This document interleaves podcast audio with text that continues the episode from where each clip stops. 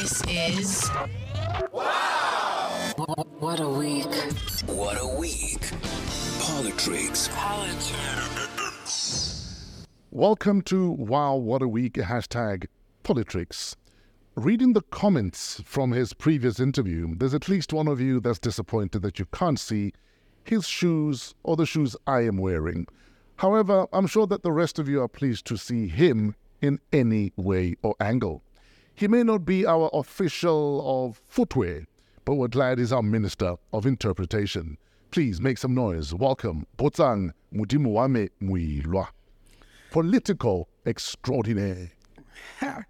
Thanks. I, I'm glad I, I'm not showing my shoes today. Hey, Tato. Auckland. Uh, ke uh, thanks, thanks, thanks a lot for the intro and good morning to the followers, the viewers, the supporters, and the subscribers. Yes, sir. Yes. Uh, please subscribe, uh, subscribe, subscribe, subscribe, and uh, most importantly, engage in the comments at the bottom.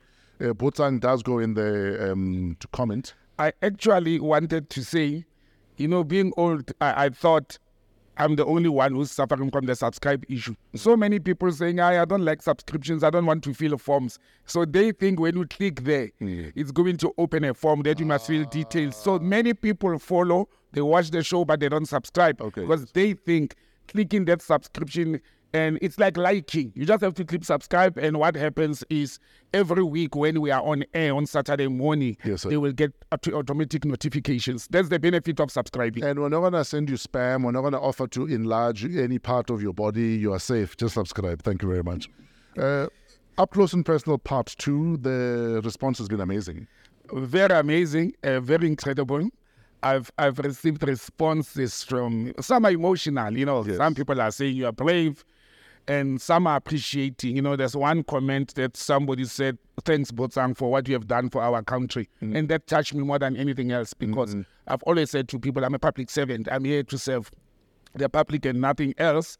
But the response has been very amazing, except from one person. My legal advisor, my labor law advisor, was very upset with me Aring. uh, uh, that was too soon, and I actually would have messed up my case, employment case. And I'm like, no, this when it went out, uh, the case was already done at the CCMA, So are you waiting and, now? and I'm just waiting for the outcome. And he thinks that no, this being in the public space, it may irritate, anger, and or influence the the commissioner or the presiding officer. It's not supposed to. Uh, the presiding officer is an independent person. based on facts. Must It's decide. based on facts. It must base it on facts. And and again, fresh, you know, when people were saying, why do I talk about my labor issues in a public space? And and I have a response to that. Yes, sir. That the perpetrators of the labor violence against employees and destruction of senior public officials in government by politicians and colleagues, Hmm. when they do it, they don't check coast. They don't ask questions. Yes. They just go, you know,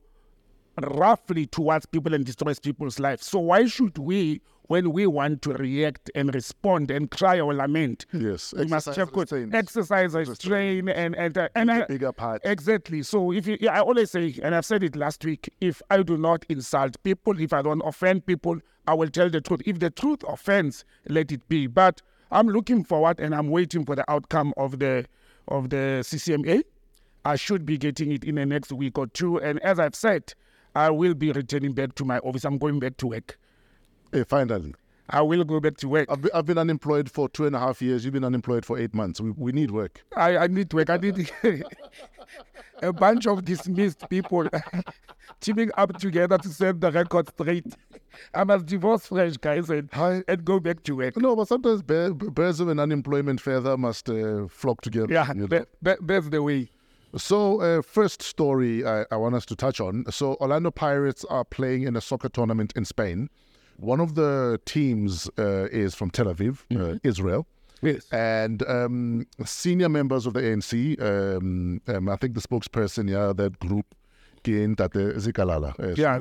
Yes. uh, basically saying that Pirates must not play this match or they must not show up or they must boycott, whatever that looks like. What What are your views on that? Uh, Look, uh, I I think the oldies of the ANC, they are overreaching. You know, their, their mandate, what they're supposed to be sitting and doing there. Hmm. I think you call them senior, they are calling themselves the Veterans. The Veterans League. Yeah, and they're anyway senior by age. Hmm. I, I, I think that is actually absurd for the ANC Veterans League, and whoever is calling for Orlando Pirates, I'm a Kaizer Chiefs fan, but I have to be fair. Hmm.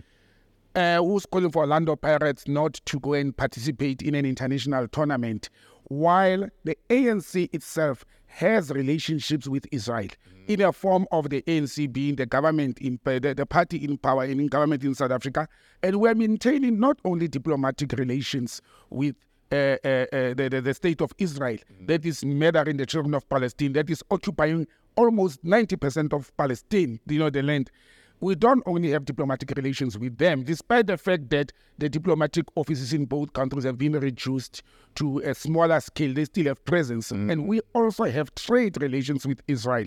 You know, a lot of food that you consume, particularly from Woolies, they're important mm. from from Israel. You know, you will see if you go to Woolies specifically, they are palms, plums, and all those things. They're important from Israel. Mm-hmm. So we still have trade relations with Israel. We still supply Israel with stuff. They still supply us with stuff, and we are maintaining diplomatic relations. And they want to tell an independent private soccer club mm. which is a business. It's not just an entertaining. It's a business that Irvin Khoza and the others own, and they want to tell them that they should not go and play Tel Aviv in Spain, not even in Israel. You understand? So w- w- why do we play in double standards? They're playing double standards. If we want to, you know, cut and severe relations with Israel, we must do it absolutely. And there's been a call since Nelson Mandela time to say South Africa, the people of Palestine are suffering the worse than the way we suffered during apartheid. In fact, to quote Madiba, I think he said, um, until the people of Palestine are free, none of us are free.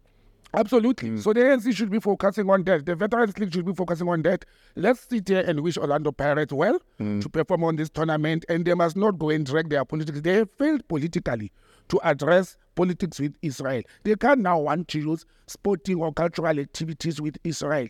And so why don't they actually stop Israel people from traveling to South Africa? Don't give them visas. Mm. Or introduce visas that will make it costly and difficult for the people of Israel to come to our country. Why don't they do that if they're serious about it? I think they must leave Orlando Pirates to go and play soccer and, and, and let the Sea Robbers go and win that game against Tel Aviv. That's how we can punish them. In fact, surely there's an opportunity for there to be a political statement by pirates, for instance. If anything, then rather they all walk on with a black armband Exactly. and say, listen, we're wearing this black armband in, In solidarity with the people of, um, of Palestine. I think a lot of parents can do that. We have seen it in tennis. We have seen the Williams sisters, you know, Or take a knee uh, uh, uh, before the man or something like anything that can, you They know, can, they oh, can still make a oh, statement exactly, it can make a statement. and still honor the fixture. Uh, exactly. I think that's what should happen. I think it will mm-hmm. be in the right direction and a, a message would be sent. We have seen the anti racism protest in Spain itself, especially in Spain and all over Europe, mm. where black players would wear t shirts or armbands against racism in mm. football. Mm. And I think the same message should be sent to, to, to Israel regarding this game. Let's talk about municipalities without managers. We're also finding out that a lot of, especially in rural areas, a lot of uh, councillors can't read or write. It's a challenge. Look, the Auditor General has found that 80% of municipalities in, in, in South Africa mm. are not properly managed. You know, they, they, their books are not in order. Mm. And when you look at one of the causes of that, it's absence of municipal municipal managers. The positions are not filled. And I'll tell you why. Not because people don't want jobs. I mean, it's a, it's a very high ranking government position. People will apply, and it's paying very well as well. But because of political interference, municipal managers who are supposed to be administrators and independent from political parties are not mm. getting into those positions mm. because politicians they want to influence them when it comes to contracts or tenders or how to run the administration and the finances of a municipality. Now we find ourselves with over 50% of municipalities not having municipal managers. A municipal manager is like a director general or a CEO mm. Of an organization. And imagine it being vacant for many years. And that tells why uh, uh, there is malfunctioning and maladministration in municipalities because the head of corporate services, the head of finances, and the head of general management in a municipality is not present. And it should be worrying to CoGTA why municipalities are not feeling municipal measures position. But I've spoken to uh, you know some few people. Yesterday, I had a conversation with the CoGTA uh, uh, MEC of Gauteng, who's a personal friend. We're talking personal capacity, and you know, funny enough, that some people are even afraid to take those positions because of the assassinations, the corruption, and the murders that are happening. So people are afraid to take those positions, especially in areas like KZ and Mpumalanga, where they are notorious of killing and assassinating municipal officials. Yeah, and because- it's, you know, it's, it's very scary. Yeah, because if Raufaga Rao Kenya, we expect you to reciprocate, and if you don't reciprocate, then it might be trouble. Uh, so, so, so you can't exp- uh, you can't be surprised that some people are afraid to fill those positions. I will take a municipal position, any problem, nobody will bribe me and nobody will threaten my life. I will do that. Mm. You know, people must just take a stand position. You know, it, it used to be dangerous to be a soldier or a policeman in South Africa. Yeah. Now it's dangerous to be a financial head in this country, Or a government, or a council- or a councillor for that matter. What will it take for certain admin positions to be depoliticized?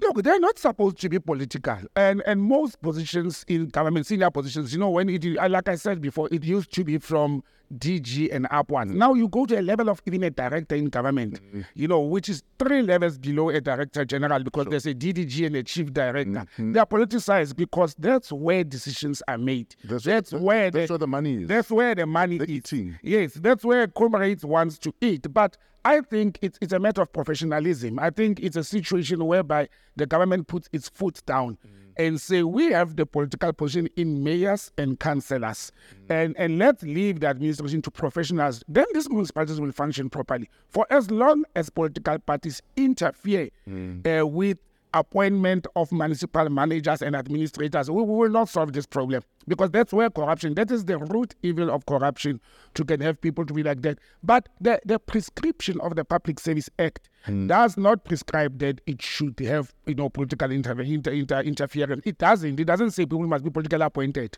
But can't we have it such that we say these positions can never be political appointees? They are not. They are not political appointees, but it happens by the nature. Look, look, fresh. No, but that's what I'm saying. That's saying that we will hire based on a pool of talent that can do the job versus where now you are one of us. Okay, but look at it this way. Hmm. The pool of talent may include people who belong to political parties. Hmm. And, and that's where the challenge is. Hmm. You will find that somebody is a graduate in public administration or in municipal management or municipal finance, but he belongs to a political party. They will tell you, it happens with us, they will tell you, apply, put your application. Who's going to sit on the panel is the mayor and the councillors from your political party, maybe from another political party as well, who's minority. So the four or five people who makes the panel that interviews the people, they already know who they want. Yes, And so it's, it's not foolproof. It's a, it's a formality. It's a formality. Yeah. They already know who they want. And once that person belongs in there, first of all, you get your salary. You get your two million annual salary, you know, mm. and then but all the tenders and the contracts you must give them to members of the political party who are sitting outside mm. the municipality. Mm. And this is how corruption works in government. The people who are sitting there, you are compensated by getting a salary. Yeah, you understand? So so that's why you find that when corruption comes out, and and and bigger names are mentioned who gets the fall it's normally people in administration and finance mm. the low hanging fruits because they are the ones who facilitated this whole corruption so your purpose being there is to facilitate corruption mm. and and you are actually not the one who's even benefiting from that that whole process you know somebody goes and facilitates a tender of 340 million he's not even earning 1 million mm. but the position you occupy The is power. so critical. The mm. power it's so mm. critical that you can give somebody 340 million unfairly, Sure. and you don't even get one million of that, and you get caught and you get fired. And that's where the challenge is that we are sitting with the the contracts. You know, situation has, has created a problem. In contracts were there. Part, part of the things that I had wanted us to talk to is how government has outsourced its services, basic services, constitutional rights. It's basic accounting. They've outsourced everything. Why, why, why, why do you have consultants coming to do auditing and accounting? When you can hire youth who are graduates in as accountants, they are sitting there in the streets. You can employ them. You know, one of the things I used to say was when I joined government in 1993, the white government, mm-hmm. everybody at the Department of Foreign Affairs and Information, from the security guard, that was an employee of the department. Sure. With medical aid, with pension, mm. job guarantee. Cleaning lady who used to make tea for us Mm-hmm. was an employee of the state. They were not outsourced. This outsourcing of basic services, it has created unemployment because the companies that the government are using are using cheap labor. They don't treat their employees decently. If you go to CCMA Fresh, it's a sad state of affairs when you go there. You must see the queues, the number of people who have been unfairly dismissed from their work, and majority of them is the so-called blue collar workers, low income earners, and and who don't understand the legal processes. They're just and most of them, mm. most of them are working for black-owned companies. Mm. Majority of them black-owned companies that are doing business with the state. Sure. And you can see where things went wrong. Now we outsource everything, even water that you drink from the municipality. It's outsourced. Mm. You know, it's not government. Government has outsourced basic electricity, water, everything. They they have people doing the job that the government is supposed to do naturally. Isn't that what former mayor of Joburg, um, Herman Mashaba, was arguing? That we have so many employees here that we are outsourcing from other companies Exactly. that we could hire ourselves. Exactly. And, you know, for instance, something like cleaning or security, where the invoice will say security services, Botsang guards the building every day for 12 hours a day. Yeah. Botsang gets paid five grand, but the invoice for Botsang service is 20 grand. Exactly, exactly. Uh, Because somebody must have profit. You understand? Yeah. Mm. They must make profit. The maximization of profit instead of the government building or the municipality employing that security And guard are they giving you 10? and, and, and give you 10 or, or give what is prescribed as the minimum salary. Yes, yes, understand? The, the, the, the cleaning, and I'm talking about, and you know, EFF has been pushing this. There's one political party that has been pushing this very well is the EFF talking about outsourcing labor and those things that it's not right for the country to do that. We can create employment.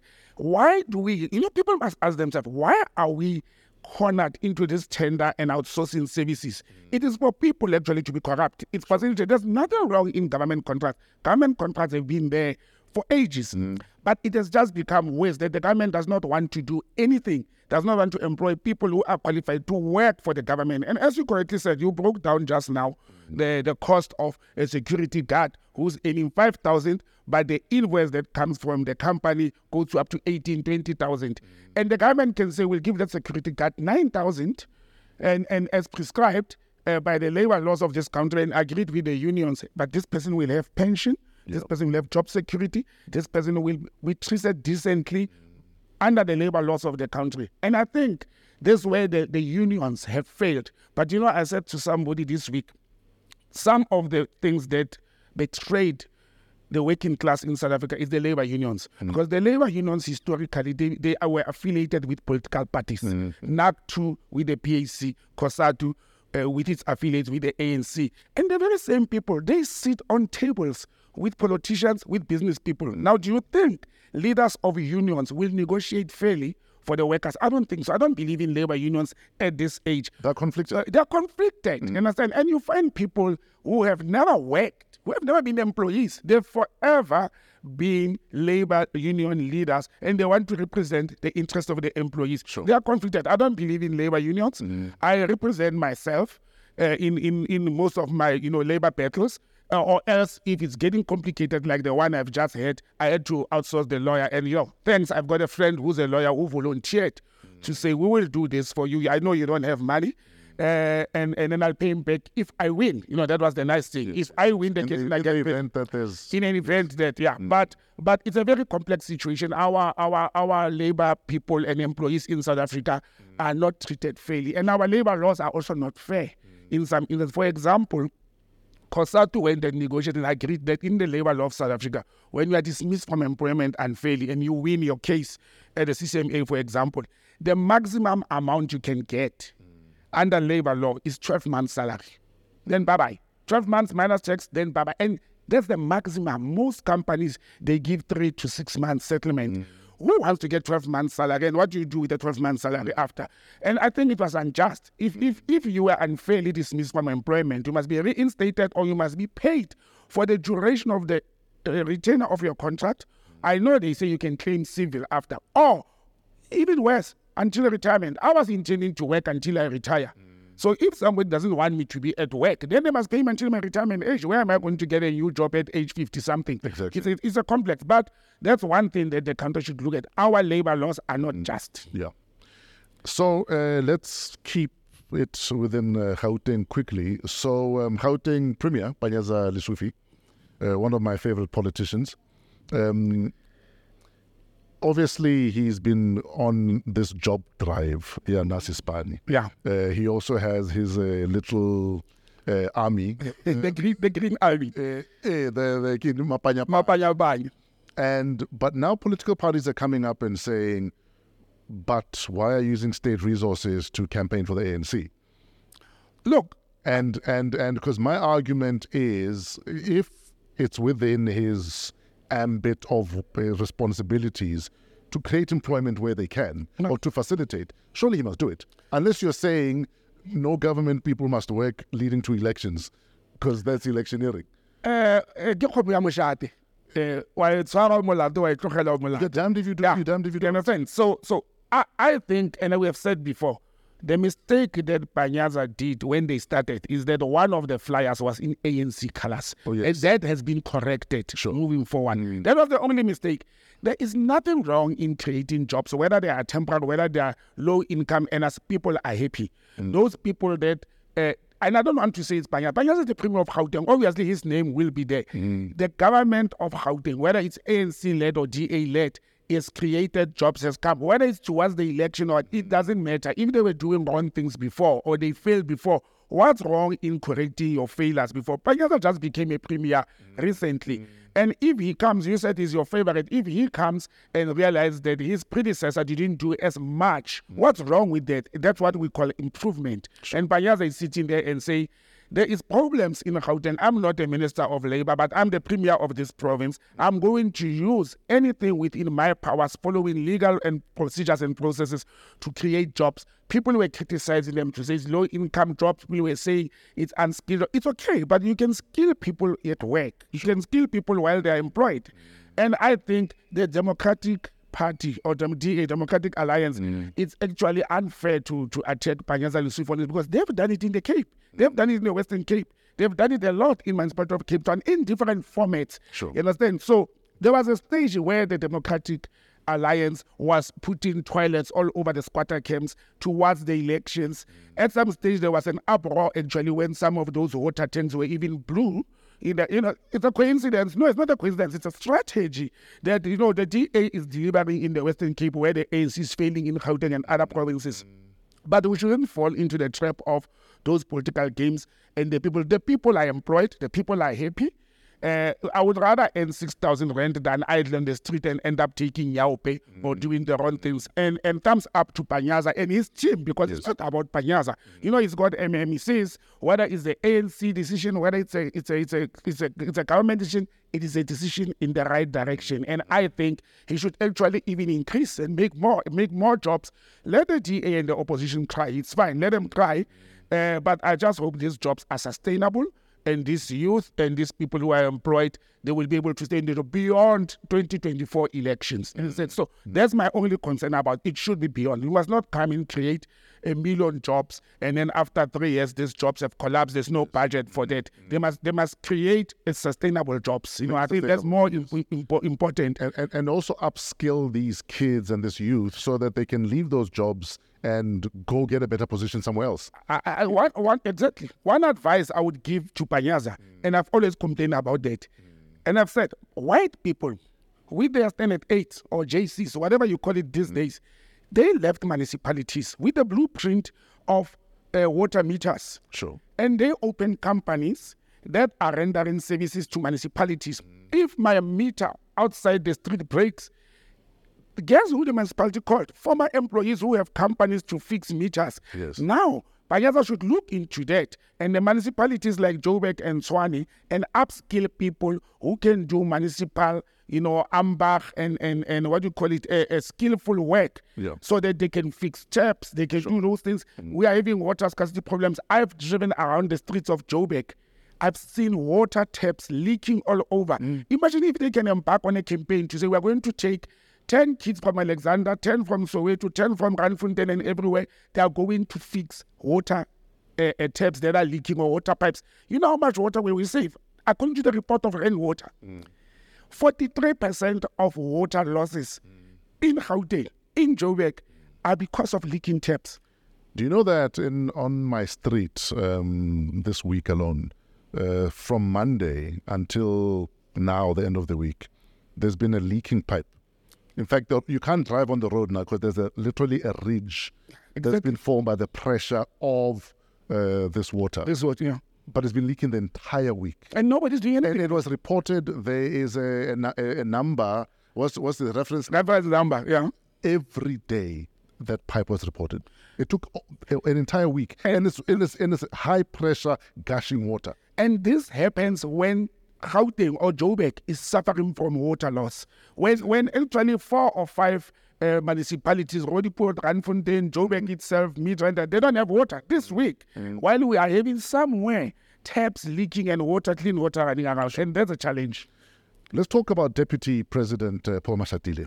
Is he under attack? What on earth is going on? President Mashatile or Deputy President Mashatile President is, is, is under under severe. You know, President uh, Mama Mashatile, Paul is is the Zelensky of South Africa. Mm. If if there's cut missiles from everywhere, and this is where the challenge is. He issued a statement last week. He went public to say he's under attack. Mm. The statement didn't say much. I had expected Paul to stand up and say who is attacking him because then he should have been smart about it. He should he should be bold and open Mm. because once you know or your supporters know uh, that you are under attack, then they can go and counter that. But Paul is under attack from the opposition parties, particularly the Democratic Alliance. He is being faced by AfriForum. He's under attack from the media. You know, they have, they have a concerted effort every day to write something negative about uh, uh, uh, Paul Mashatile. But I do not rule out that Paul is also under attack from his own political party. The ANC, I've said it before, has more than four factions. You know, it's no longer uh, Zuma versus, uh, uh, or the RET versus Ramaphosa and the Thuma Mina. No, no, no, no. There's so many branches uh, of the ANC. The president of the republic stood up. I actually wrote on his Twitter to say, but Mr. President, why, why, what's pushing you from coming to say, I've hired the deputy president, nobody will? What, what pushed? What, what made President Ramaphosa to go on Twitter and say, I'm not going to fire. What pushed him? Why did he say, well, who did he owe? Oh, if there was nothing unbecoming mm. about this campaign to discredit and remove Paul Mashatile, mm. then the president should have never said anything. But again, I think it is within the president. Let me tell you, I'm, I'm buying on the story that you see the Democratic Alliance and the ANC, for me, they are the center parties mm. and they're talking the same language. The DA and white capital are very comfortable with President Ramaphosa being at the helm of government. At the moment, it's benefiting them. It's, it has stabilized. There's no you know, leftist chalk, Africanist chalk. It has stabilized what they wanted and their properties are protected. Now, him being removed for whatever reason, either by his political party or him resigning, uh, because the leftist group is becoming stronger. It's waking up. There's an awakening call within the ANC leftist.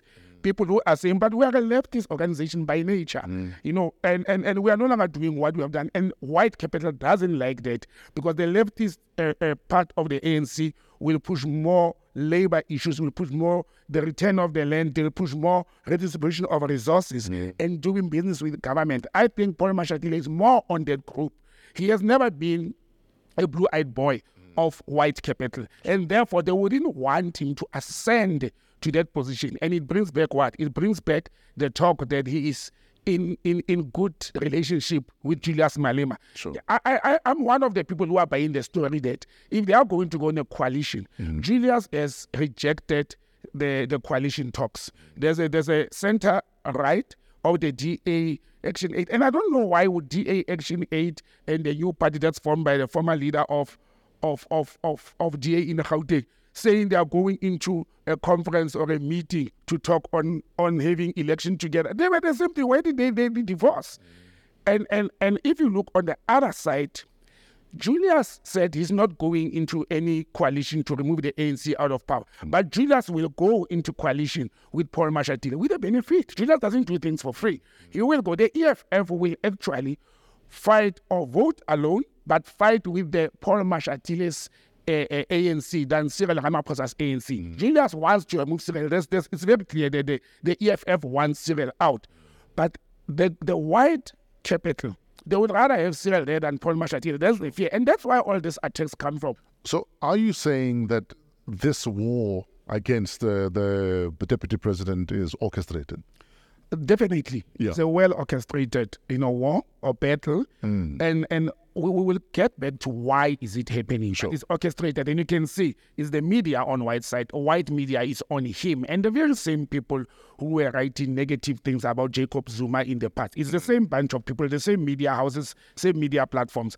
The second part is is the political parties, the opposition, and, and you, you if the DA is the opposition of the ANC, then ask yourself why don't they oppose the African National Congress? They're opposing actually Paul Mashatile, hmm. the person. You understand? So that's a personal vendetta and orchestration of a battle so that Paul Mashatile must not rise to the higher office.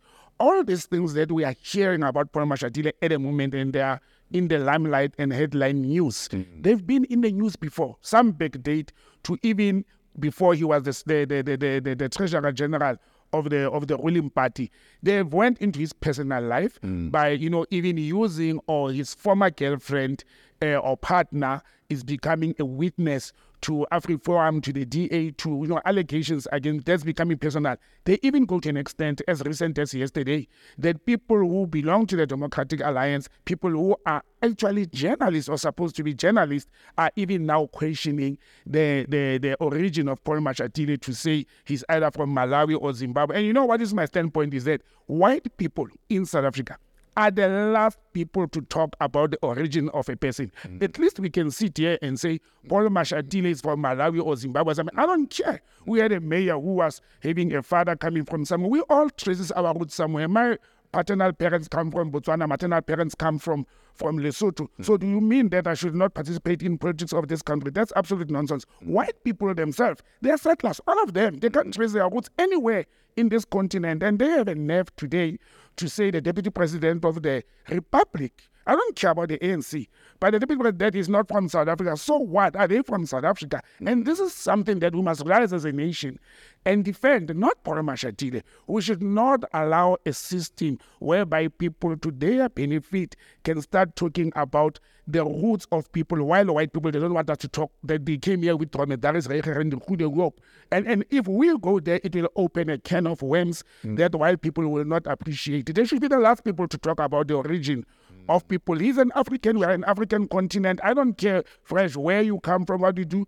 You are legally in this country. I'm legally in this country. I'm South African. I'm a taxpayer. and, and, and all that. If Paul Mashatile has done wrong, we have court and judicial processes in this country. Let them do it. Let him be cleared or be prosecuted and found guilty. The same way as we saw the Phala Phala dollars coming from the mattress to the sofa, and the president has been cleared now uh, uh, by the public protector. So why, when it suits them, others get away with these things and others get persecuted in the media? I don't think it's a just thing, and I think the ANC as well. That's what I'm saying he's also under attack from his own political party mm. because the ANC hasn't stood up to defend their deputy president. They haven't, and you must ask yourself why. So the fight is also from within.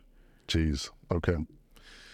Let's talk COPE and the deregistration of COPE as a company, but not as a, political party. party, yes. Is it as a company but not as a party, right? Well, What, what is going on? cope can cope. That's it. Hmm. It has just come out that cope. It's a it's a it's a private uh, uh, company. Are, are they a dying horse that refuses to have the last kick? I, I don't think they're a dying horse. They, they just should have, you know, sorted themselves out and the internal politics out. And it's a battle. You know, I've called for for for Ndate Ndate Le- Le- Lekota to to retire. Hmm. To retire because he is killing Cope. Remember, his battle started with Mbhazima Shilowa. Yes. Now he's fighting Willie Madisha. And I feel sorry, you know, Cope leaders or members are, are going to give Dennis, Dennis what, Bloom? Hmm.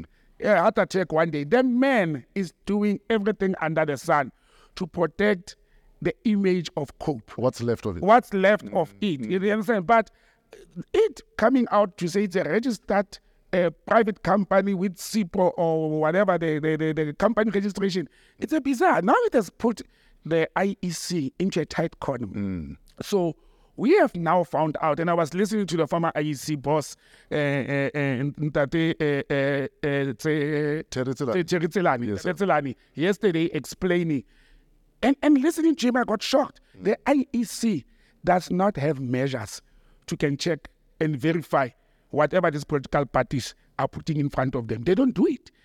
We always thought they go and cross check. They don't. They put it in a public space, in a government gazette, mm. in a public newspaper, for interested parties or members of the public to can say, no, fresh is contaminated, mm. or this party is not done, or another political party will come in post. For example, it happened with the Black First Land First. And we and we know that system is flawed because you flawed. your average person wouldn't care Exactly. to go to a government gazette. Exactly. With the BLF, it mm. was the Freedom Front Plus that took the BLF to the Electoral Commission or the Electoral Court to say this political party that you have just registered, its constitution says blacks only. Mm. And the, the, the, the BLF couldn't contest election. They had to go and amend the mm. constitution to remove blacks only. And what does Freedom Front Plus have to benefit from, from BLF not wanting white people? So the whole system of the IEC is flawed. You know, that's why we find councillors mm. or, or MPs with criminal records.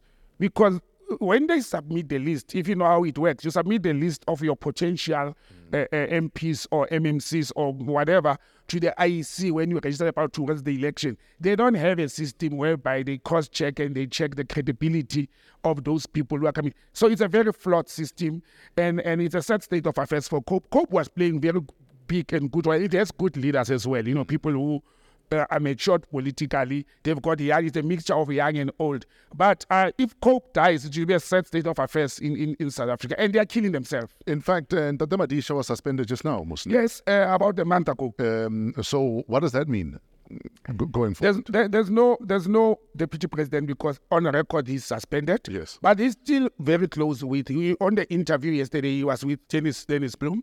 And then the, the, the president of the party that many are rejecting is now owning the party as a private entity. What do you do with private company that they got a scope in some form of business? So they must decide whether they go back to the ANC or they are going. I don't know what business will they enter into. Yeah. Uh, uh, and Tatelekota comes from a military background. Sure. So maybe they're going to start selling arms to South Africa, or they will be the, the agent of arms in the country. But really, and they've got look at Cope in Gauteng.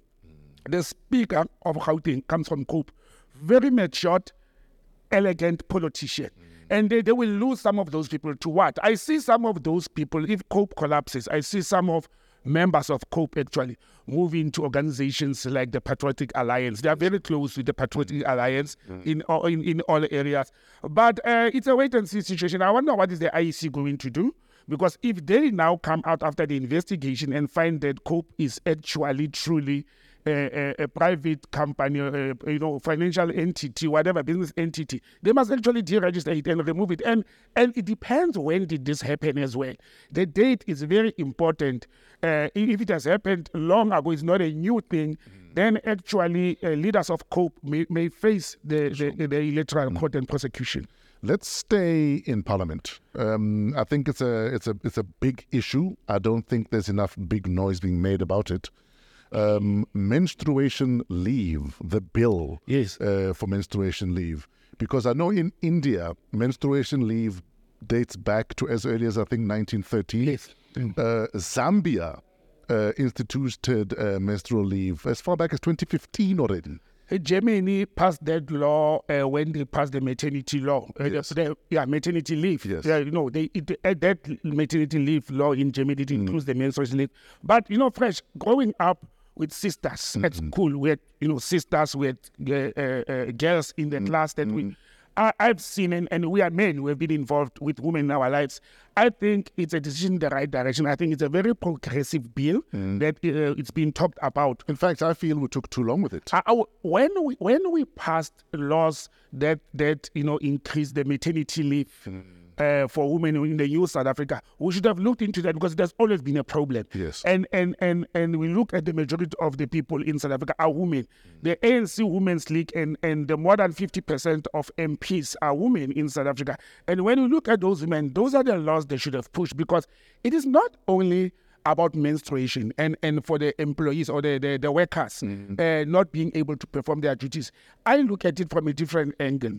It will also aid school children at school because once this bill passes, mm. it can also be linked to the policy on education or the Education Act, mm. whereby if a girl is having painful periods to an extent that they can't perform their school work, mm. then there must be a clause in the education policy that says the school will pre- package the work for that person to be able to do work while at home instead of being left behind. At the moment, it's very painful that some girls don't go to school and they sit the, the you know the whole week. Let's say your periods last one week, and and they're losing on education and development. And it's a very painful exercise. And I think this law is long overdue. And I think South Africans, we should rise, especially men, uh, you know, for a change. Let us rise and support a law that will benefit girls or women in this country. I think it's a very progressive bill mm-hmm. that that needs urgent attention. They shouldn't take time with this. They they've changed the, many laws. We have now had the electoral act being changed quickly, mm-hmm. and I think we should implement this. It's long overdue. It will benefit school children. It will benefit women at the workplace,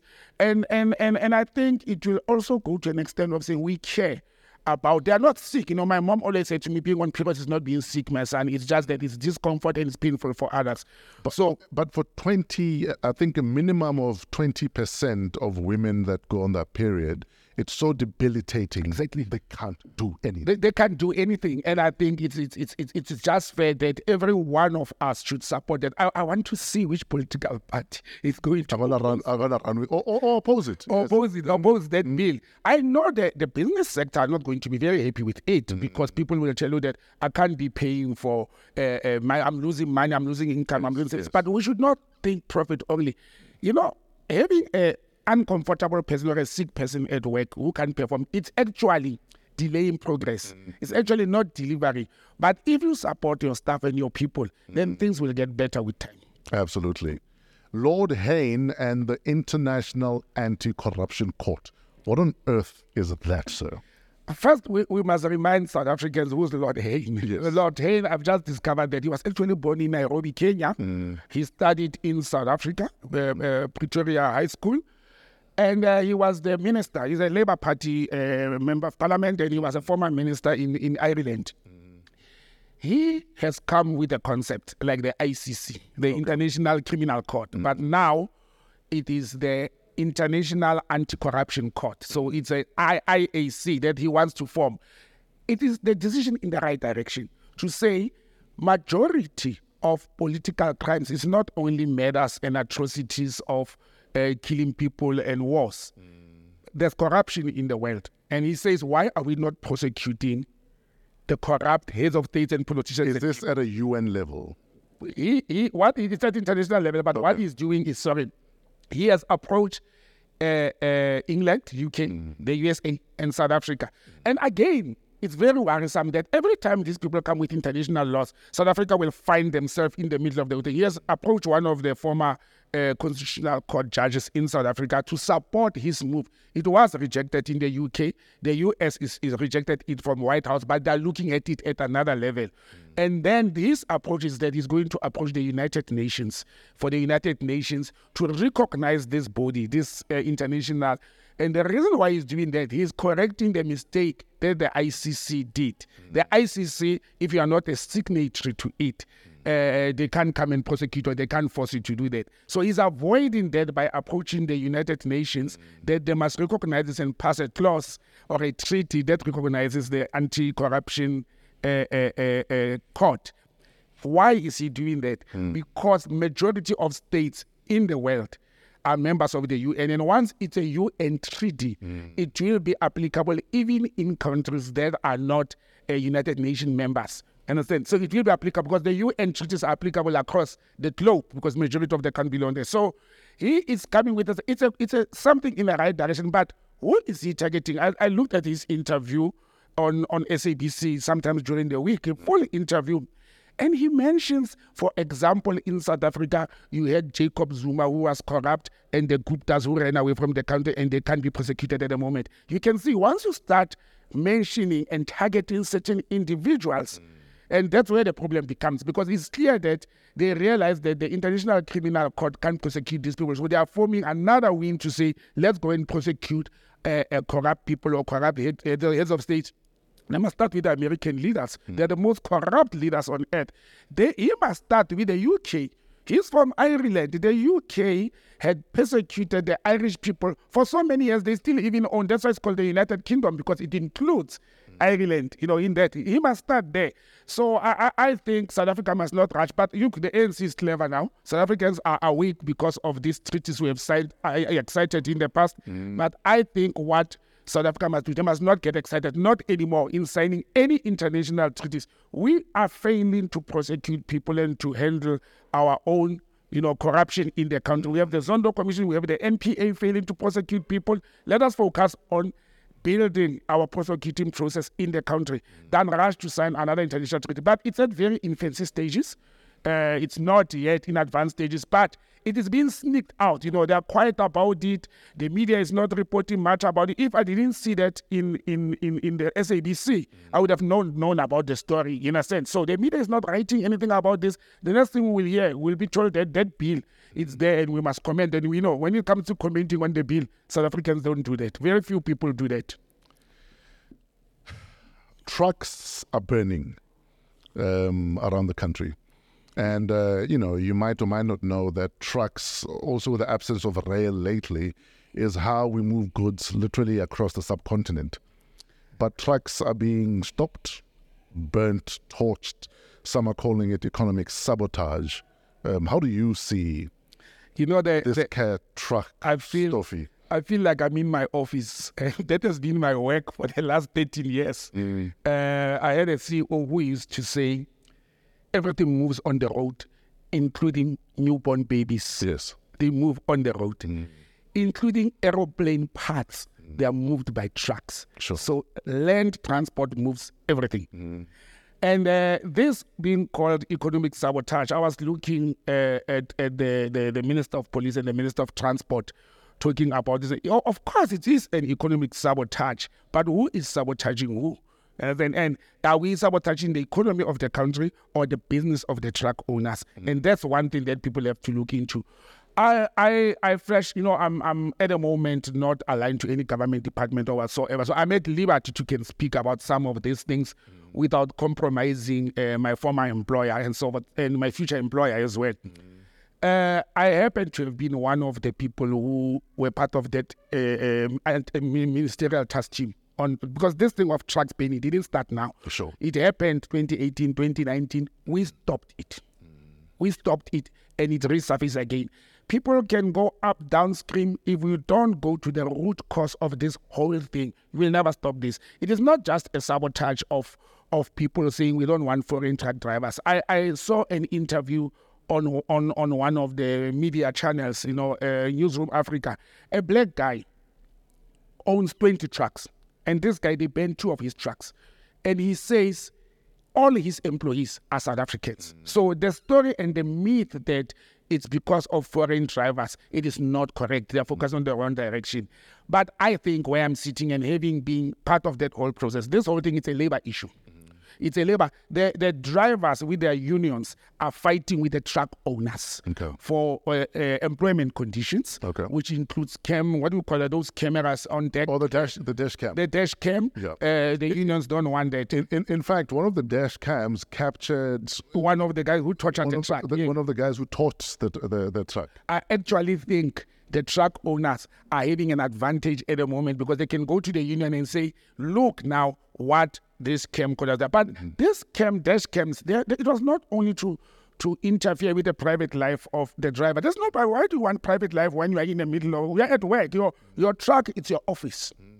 So what private life is that? But it also works as a tracking device. It also works for security. Yes. And, and, and that's one element. But the main element with this is the salary of truck, truck, truck, truck, truck, truck owners. I can tell you that what happens is truck owners, they go and they employ people who don't care how much they get, mm. as long as they get a minimum salary or little salary, mm. and then against the agreed wages with the unions. And that's where the problem is. Mm. And they, and that's not all. Also, some of these truck owners, I've got a friend who owned a truck and was saving South African breweries.